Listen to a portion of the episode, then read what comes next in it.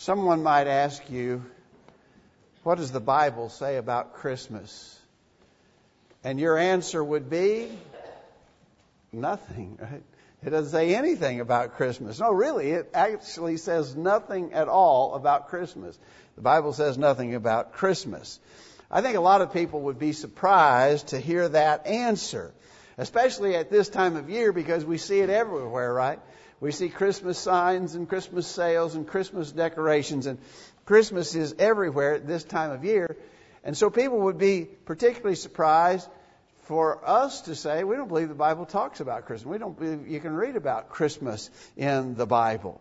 And so we want to talk about this tonight. And we want to think about Christmas asking this question How should we view Christmas? That's what we want to study tonight. I, I was actually asked by one of our members to, pre, to bring a lesson along this line with some concern being voiced that we're not hearing enough about this and that there are some very questionable practices even entering in among churches of Christ. I, I dug up an old flyer that I'd had for a while. This comes from a, a what, what I would label as a very liberal Church of Christ in Nashville. Uh, and it says, Come celebrate the meaning of Christmas with us this holiday season. For unto us this day a child is born. Here's, here's a Church of Christ in Nashville that's actually engaging in a religious observance of Christmas. And so I think perhaps the suggestion that we ought to be reminding one another about this on, on a somewhat regular basis uh, is appropriate. And that's what we want to do tonight. We want to talk about Christmas and how should we view it based on what the Bible says about it, right? Because that's the way we want to view everything. We want to view, we want to view it from a scriptural standpoint. From a scriptural standpoint, how should we view Christmas? We stop here just briefly to say thank you to everyone who's here. Uh, as has been mentioned, our numbers are decimated today with a lot of sickness. A lot of our children are sick. A lot of families are only partially here. Uh, but we're glad that you're here, and we appreciate you very much. And thanks also, especially to those who are visiting with us. Let's talk about the history of this Christmas celebration. And we, this is pretty well documented. This is not even debatable. Notice that the Catholic Encyclopedia, interesting that this comes from the Catholic Encyclopedia, it says Christmas was not among the earliest festivals of the church. Irenaeus and Tertullian omit it from their list of feasts. Notice it wasn't there early on uh, in, in the early church. The Catholics acknowledge that. Another source says the earliest mention of the observance of this day is in Rome in the year 336. It was only adopted at Alexandria about 430, and it was still unknown at Jerusalem when St. Jerome wrote early in the 5th century. Now, the earliest of these dates is 336. If we believe the church was established around 30 AD, that's 300 years too late, isn't it? It wasn't there in the early church. The early church was not observing Christmas. Another source says in the year 354, a specific date was set by the authority of the Bishop of Rome. And, and then here is some perhaps basis for why the day was chosen. It says uh, the, the same instance which sets Natalis Invicti, a celebration of the birthday of the sun, at the winter solstice the time when the days begin getting longer, will have sufficed to set the Christian feast there too. The wish to place a Christian feast in opposition to the feast of the sun at the winter solstice may have had weight. Now think about that for a minute, and I think we can understand what this source is saying. Pagan people worship the sun, right? So in the northern hemisphere, the sun keeps going away from us, and it's really getting cold. And, and we want to we want to offer worship to the sun so that it will come back to us. And so the winter solstice, what's the winter solstice? Usually December 22nd, right? Right around that time. And so we have a feast to the sun, and what do you know? the sun starts coming back to us just like we wanted. And so we worship the sun in the, at the winter solstice with the idea we, we, need, we need to be inviting the sun to come back to us here in the northern hemisphere. Now, that's what the pagans did. And the Catholics were bringing in large numbers of pagans into their fold. These pagans had brought with them their, their pagan tendencies. And they were very much committed to this midwinter festival, the worship of the sun. And so the Catholics said, okay, we're going to set an observance at about that same time to distract them from this other, this other practice that they've been so long engaged in. We're going to set us an observance in the midwinter, around the winter solstice. And authorities are saying that that is, notice, uh, it had some weight. Uh, that seems to have been at least a part of the motivation for choosing that time for the observance. So, uh, we would say, just based upon these, these are all secular sources, right? We haven't referenced the scripture yet. But these secular sources are unanimous in their agreement historically that it was a day, an observance of human origin it did not come from God. It was not celebrated in the early church. And there is even a hint, perhaps a relatively strong hint, that the observance of Christmas initially had some roots in paganism. All right. Now, here's the follow up question then. Was Jesus born at that time? C- couldn't we say with confidence that Jesus was born on December 25th. Now, you know the answer to that, right? Here's, here's our argument. Uh, it's a very sound argument. It can't really be debated. Luke 2, beginning verse 7, she, Mary, brought forth her firstborn son and wrapped him in swaddling clothes and laid him in a manger because there was no room for them in the inn. And there were in the same country shepherds abiding in the field, keeping watch over their flock by night. And lo, the angel of the Lord came upon them, and the glory of the Lord shone round about them, and they were sore afraid. And the angel said to them, Fear not, for behold, I bring you good tidings of great joy, which shall be to all people. For unto you is born this day in the city of David a Savior, which is Christ the Lord. That's a beautiful passage, and we should rejoice in the fact that God sent His Son, and that He was born to Mary, and that all prophecies, including that it would happen in Bethlehem, the city of David, were fulfilled uh, in this miraculous birth, the virgin birth of Jesus to Mary. The reason, though, we reference this passage, notice there were in the same country shepherds abiding in the field, keeping watch over their flock by night. Now, get that because that's going to tell us something about the time of year when this happened. Note, uh, wait a minute. Uh, I skipped. Wait a minute. I got to go. Here, here's the one I want.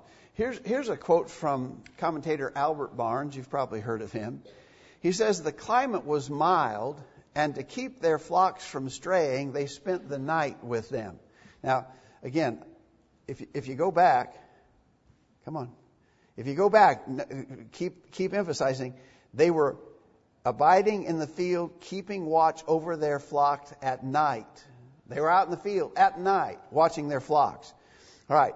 So the climate was mild, and to keep their flocks from straying, they spent the night with them. The Jews sent out their flocks into the mountains and desert regions during the summer months and took them up in the latter part of October or the first of November when the cold weather commenced. It is probable from this that our Savior was born before 25th of December. At that time it is cold, especially in the high and mountainous regions about Bethlehem. And so the scripture actually gives us a hint that it was in a warmer time of year, not in the middle of winter, not at the winter solstice, not at December 25th, that Jesus was born. I think that's pretty telling. Obviously, the scriptures don't give us a day when Jesus was born. The scriptures specify other dates. For instance, if we go to the Old Testament, we find very plainly stated when certain feasts of the Jews were to be celebrated. The dates the annual dates are specified with clarity. There's no specification of when Jesus was born. And again, uh, all authorities conclude that it almost certainly was not December the 25th. So, what conclusions can we draw from all of that? Well, uh, again, we do not know the date of Jesus' birth. It almost certainly wasn't December the 25th. We know that the celebration absolutely did not begin until not just a few years, but actually several hundred years after the church began.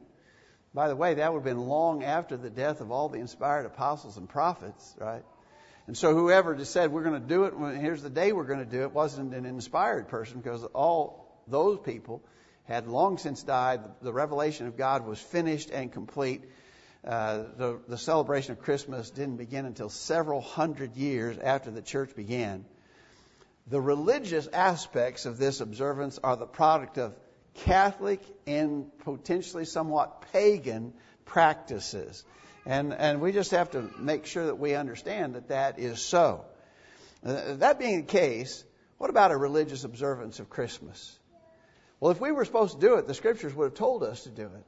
In 2 Timothy chapter 3, beginning verse 16, all scripture is given by inspiration of God and is profitable for doctrine, for reproof, for correction, for instruction in righteousness, that the man of God may be perfect, thoroughly furnished unto all good works. If observance of a birthday for Jesus, a birthday celebration of Jesus, if that was something that we're supposed to be doing, if it's a good work that God wanted us to practice, He would have told us so.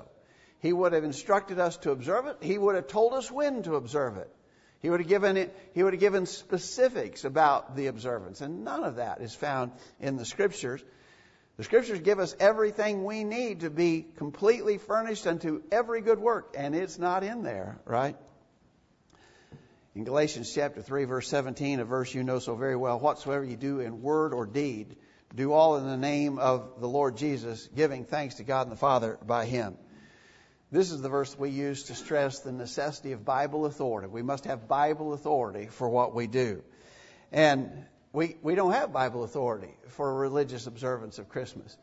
We cannot say, we are having this Christmas observance in accordance with, and then give a book, chapter, and verse. You can't do that, right? It's just impossible to do that. There is no authority. All right, so there's there's some of the basic information that we need, and I, I think we all should be somewhat familiar with that line of argumentation because, as I said, the world is given over to the observance of Christmas. At least here where we live, uh, all around us, we see observance of Christmas. In particular, though, we're stressing we see the religious observance of Christmas. Even at denominational church buildings, you see them decorated. And you see uh, on their signboards, you'll see announcements about special services that they are having uh, uh, around the Christmas time. And all of that is without authority. And, and, we, should, and we should be ready uh, to explain to people that that is the case. The scriptures simply don't tell us anything about the observance of Christmas. Now, with that in mind, I, think we are going to hear a few objections, and we need to be ready to quickly answer these objections. So some of our friends, and we're talking about this, and they say, "Well, don't you think? Don't you don't you think we need to observe the birth of Jesus?" We would answer that, "No, we don't need to, because if we needed to, God would have told us how." In the reading that Jacob did earlier in 2 Peter 1, verse 3, God has given us all things that pertain unto life and godliness. All things that pertain unto life and godliness. And observance, religious observance of the Christmas holiday is not in that. And so when someone says, don't you just feel like we should do something special about the birth of Jesus? Our answer has to be no, because God didn't tell us so. Well, you may get the question, I've gotten this before, aren't you grateful for the birth of Jesus? Well, you're not going to you're not going to observe Christmas? You mean you're not grateful that Jesus was born? Well, of course we're grateful that Jesus was born. And we're not just grateful on December 25th, by the way. We're grateful every day of the year that Jesus was born. Uh, we'd be lost and without hope if Jesus wasn't born. And so, absolutely, we are grateful all the time. And hopefully we express that in our prayers and in the, in the service that we provide to the Lord, uh, in our communications with one another. We're grateful that Jesus was born, absolutely. Someone asked the question, well, how do you think we should remember Jesus then? You're not going to, you're not going to celebrate Christmas. How do you think we ought to remember Jesus? Well, we know how, right? Now that has been revealed to us. We remember Jesus in lots of ways, but specifically we remember Jesus every first day of the week when we observe the Lord's Supper, as we were taught to do. Paul wrote about it, as you know well, 1 Corinthians 11, beginning verse 23. And Jesus said, This do in remembrance of me. This, this Lord's Supper we do in remembrance of Jesus. There's no place where we read in the New Testament, this Christmas observance do in remembrance of me. That's simply not there. And so, again, with that having been said, we simply note that the religious observance of Christmas is not authorized in the Word of God.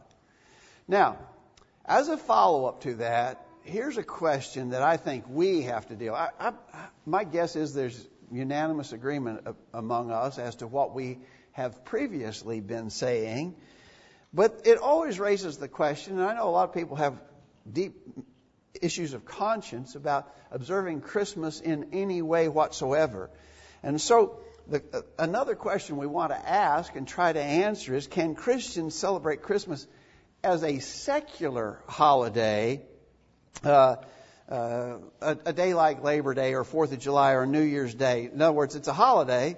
We get off work, uh, we get to spend time with family and friends, there are other holidays of the year that we celebrate. Can we celebrate Christmas as such a time in a non religious sort of way, as a secular holiday? That's what we mean by secular holiday. Secular means not religious. Can we observe Christmas as a secular holiday? Well, I'm going to answer the question.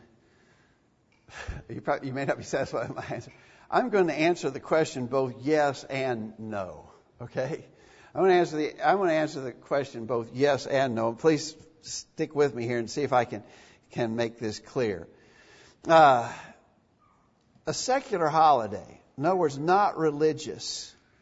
You know, a lot of people do that. I, I, I dug up some statistics where approximately 50% of Americans make absolutely no religious connection to religion at all when it comes to Christmas. So about half of Americans, I don't know if it would be that same percentage here in, in our community, but in, in the United States in general, about half of Americans think nothing religious at all relative to the observance of Christmas. And I thought this statistic was interesting. 87% of atheists, agnostics, and people who identify as nothing religiously, they still observe Christmas too. So almost nine out of every ten in that group, atheists, agnostics, and those who have no particular religion, they observe Christmas too. They're obviously not res- observing it as a religious holiday. What we're saying is there, there's, there's a significant number of people who observe Christmas in a non religious way.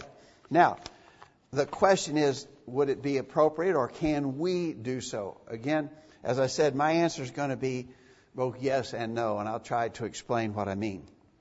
I want to go to, in, in, in the yes column, I want to go to the example of the Apostle Paul, because I think we see in him that he observed some things that had a basis in religion, but he wouldn't let people bind such religious observance. And I'm thinking especially about the practice of circumcision.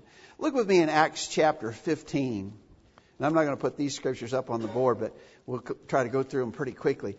In Acts chapter 15, you remember there was a big, big controversy in the early church over the question of circumcision. Circumcision obviously had significant religious roots to the practice, right?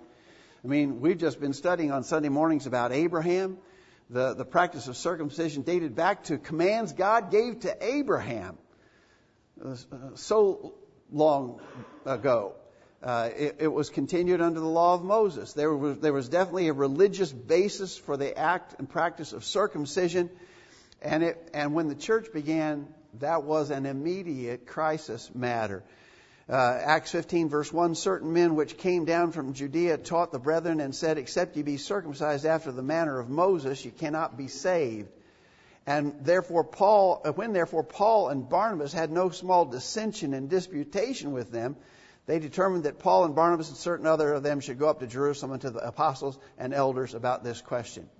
Now you know the rest of that chapter goes on to describe when they when they went to Jerusalem, they hashed this out. They didn't make a decision. The truth was already knew, known. Paul knew the truth before he ever went up there.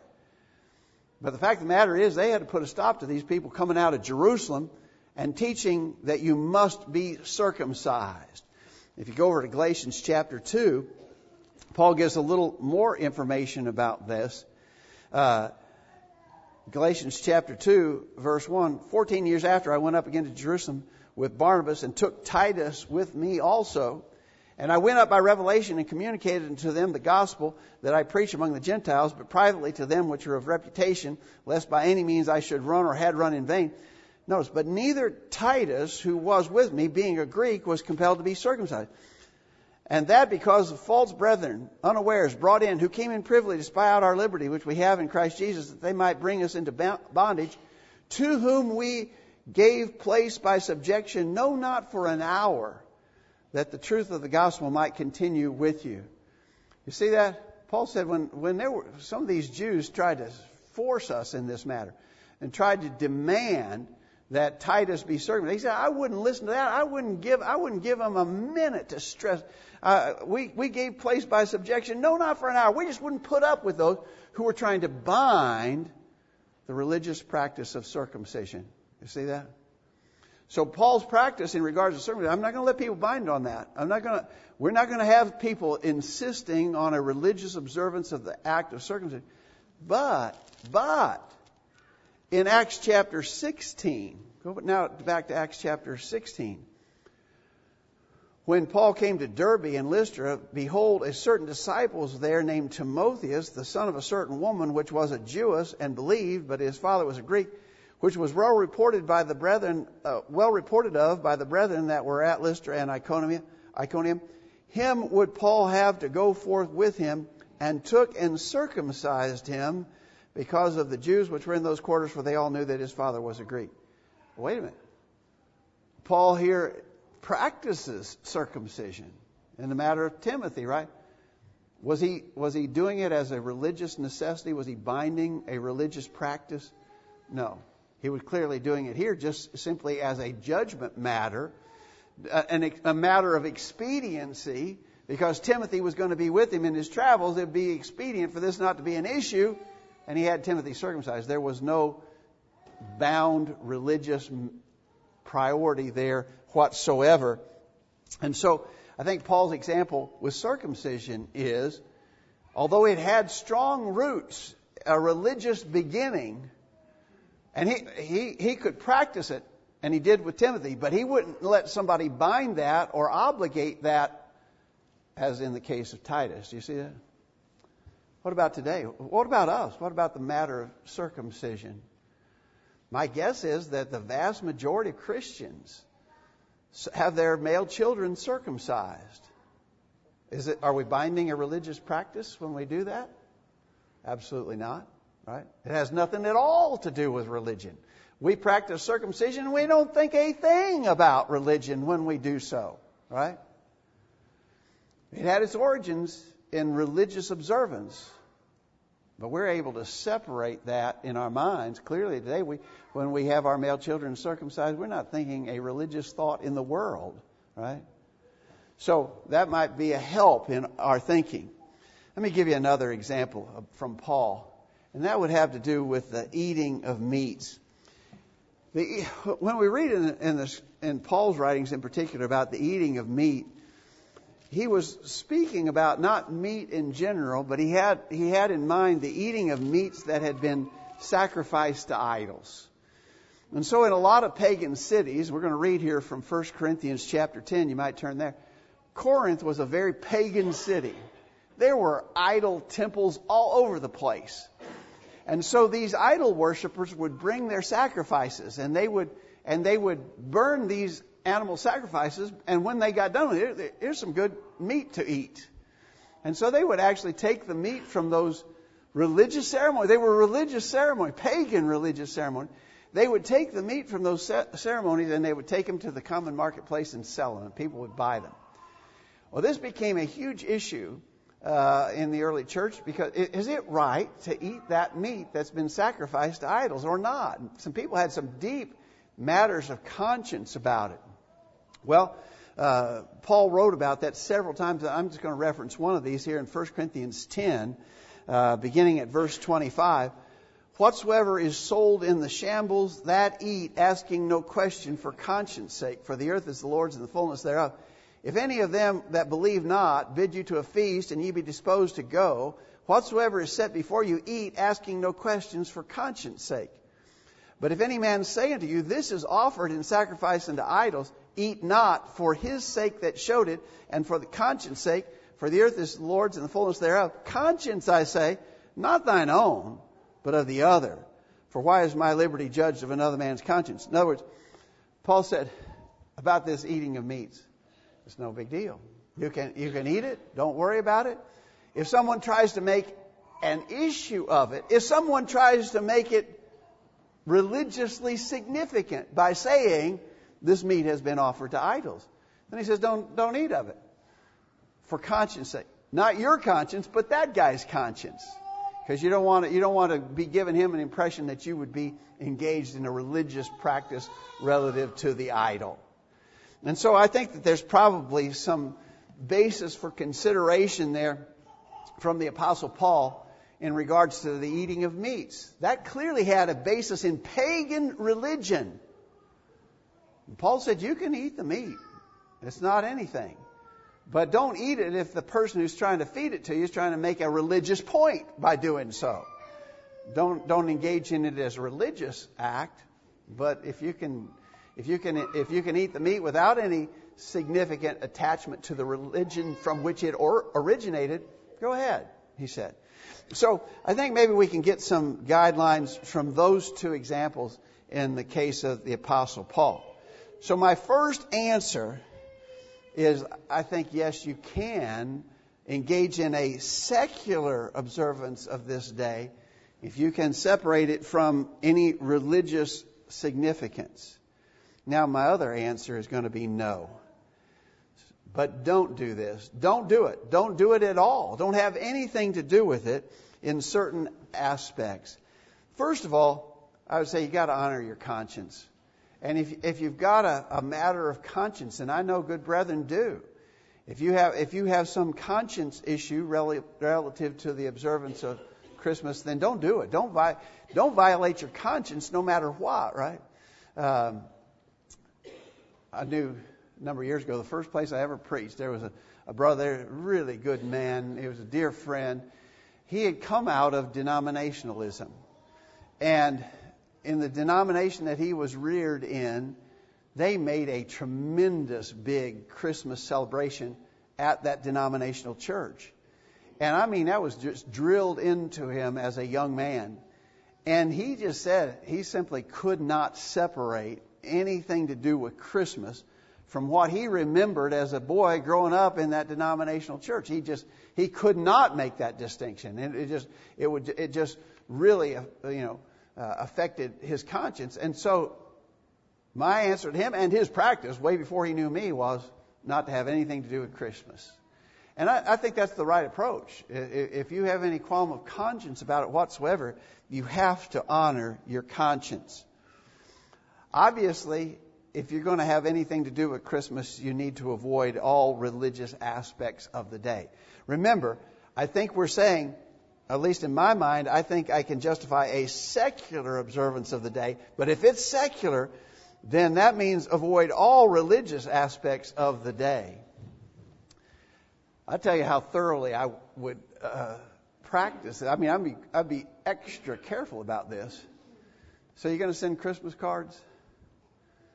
And you see that nativity scene on the Christmas card, and of course, they get it all messed up, right? They've got the star over the, the, the stable and manger, you know. We, we know the wise men followed the star much later. They weren't there when Mary had the babe wrapped in swaddling clothes in the manger. It was the shepherds who were there. The wise men came later. But you see that nativity scene, you're going to see the star, right? And you're going to see the wise men.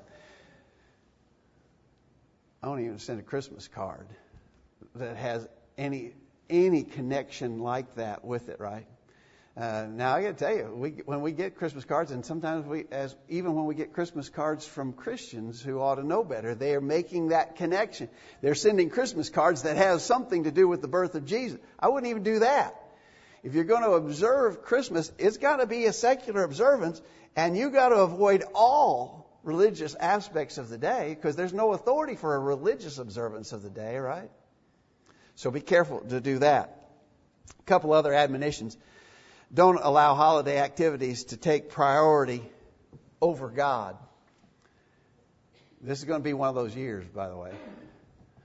Christmas is on Wednesday. Christmas Day this year is on Wednesday. What do we normally do on Wednesday? Normally we're here for Bible study on Wednesday night, right? What are we going to do this December 25th, Wednesday night? We're going to be here for Bible study. Now, you're going to hear about places canceling. I think this is such an oxymoronic sort of thing that you're going to read about, you're going to hear in the news, and even among some churches of Christ, you're going to find them canceling services for Christmas. Wait a minute, if it's religious, we ought to have special services on Christmas, shouldn't we? And they're going to cancel the services on Christmas. That just seems so backward to me. But let's not be that. Let's let's we're going to be here on Wednesday night, December 25th. Be here. Don't let the observance of the day keep you from the priorities that you should have for serving God. Be careful about that. Obviously, don't engage in the sinful activities associated with Christmas. We always hear about the classic office Christmas party, and it, it becomes a drunken, you know, uh, awful thing obviously we're going to be careful not to have any part to do with that. I think we want to certainly avoid the materialism that's associated with the, the day. Uh, I was doing a little, little searching about how much is spent for Christmas. And the numbers are pretty staggering when you think about what the average family spends for Christmas. But I was break, I had, I saw one place that broke it down for how much parents will spend per child for Christmas gifts, and it's and most estimates now have it somewhere over four hundred dollars per child uh, in Christmas gifts. That's an average. That means some people are doing a whole lot more than that. Obviously, some are not able to do that, and so the number is held down by some who won't spend as much. But the average is over four hundred dollars. We can get pretty greedy about that, uh, and and we can look at it very materialistically, uh, and I think we should be careful. Uh, so that's just some thoughts about Christmas. Uh, I, I, mean, the, the, the, background information about the observance of the day is not disputable. It's just absolutely clear. This is not a day that originated with God. It's not found in the Bible. Any religious observance of the day is completely unauthorized. I think for us, the bigger question is can I observe it in a non religious way. And you're going to have to answer that for yourself, and you're going to have to, you have to be true to your conscience in that matter. Uh, and I know good brethren on both sides of that question, and so you'll, you'll have to decide. I, I hope I've given a little basis for some thought along those lines. Thanks for your good attention to what we've had to say. We're going to sing a song of invitation. If you need help in making your life right with God, either by seeking the prayers of the saints if you're already a Christian, or if you desire to obey the gospel plan of salvation. If we can help in any way, let us know while we stand and sing.